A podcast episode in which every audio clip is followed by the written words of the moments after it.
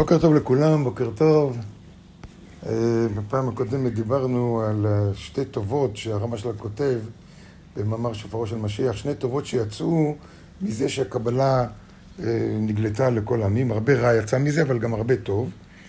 וטובה אחת, גם אתמול זה מה שקראנו אתמול, מלבד הטעם הפשוט של חיל בלע ויקיינו. זאת אומרת שכל ה... כל ה... אפילו כל האנרגיות השליליות, השטן וכל הצבא שלו בולע את הקדושה שלנו, אבל בזכות חוכמת הקבלה, דווקא כשאנחנו מפיצים אותו בעולם, מפיצים אור, אז החושך הולך. אז חיל בלע ויקינו, אז הוא יקיא אותו חזרה, ואנחנו נקבל אותו חזרה. כי בזה יתגלה לאין כל מה ביני לבין בן חמי, שדיברנו על זה אתמול, נכון? בין הקדושה ובין, ה... ובין הטומאה. וההבדל, אני ממשיך לקרוא, וההבדל בין עיקר הגרעין ובין הקליפה העליונה, שבכל פרי יש לו קליפה, שהיא גם חלק מהפרי, נכון? אבל זה רק קליפה, ובין עיקר הגרעין, בין עיקר העיקרים, שקלפו ממנה כל חכמי אומות העולם. חכמי האומות שבעולם קילפו מהתורה כל מיני דברים, הלבישו את זה לתורה שלהם, ניסחו את זה הרבה יותר נחמד והרבה יותר טוב, וזה נראה מה זה משכנע.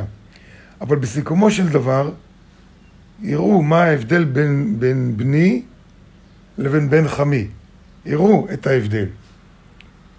ולכן, כשנפיץ את הקבלה, כותב הרב אשלג, כי בטח ישובו כל מחנות ישראל שכפרו בתורה. ישובו להשם יתברך לעבודתו.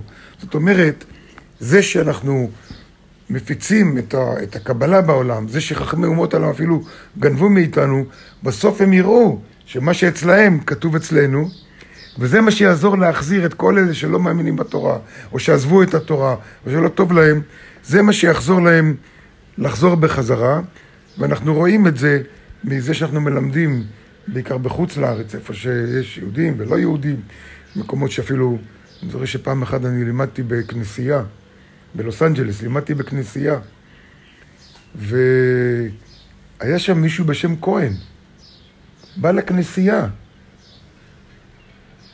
הייתי בהלם. קוראים לו כהן, יהודי, נשוי לנוצרייה, והוא אוהב את כל הטקסים וכל הזה, מה שיש שם וזה. אבל הקבלה הדליקה לו משהו. הקבלה הדליקה לו משהו.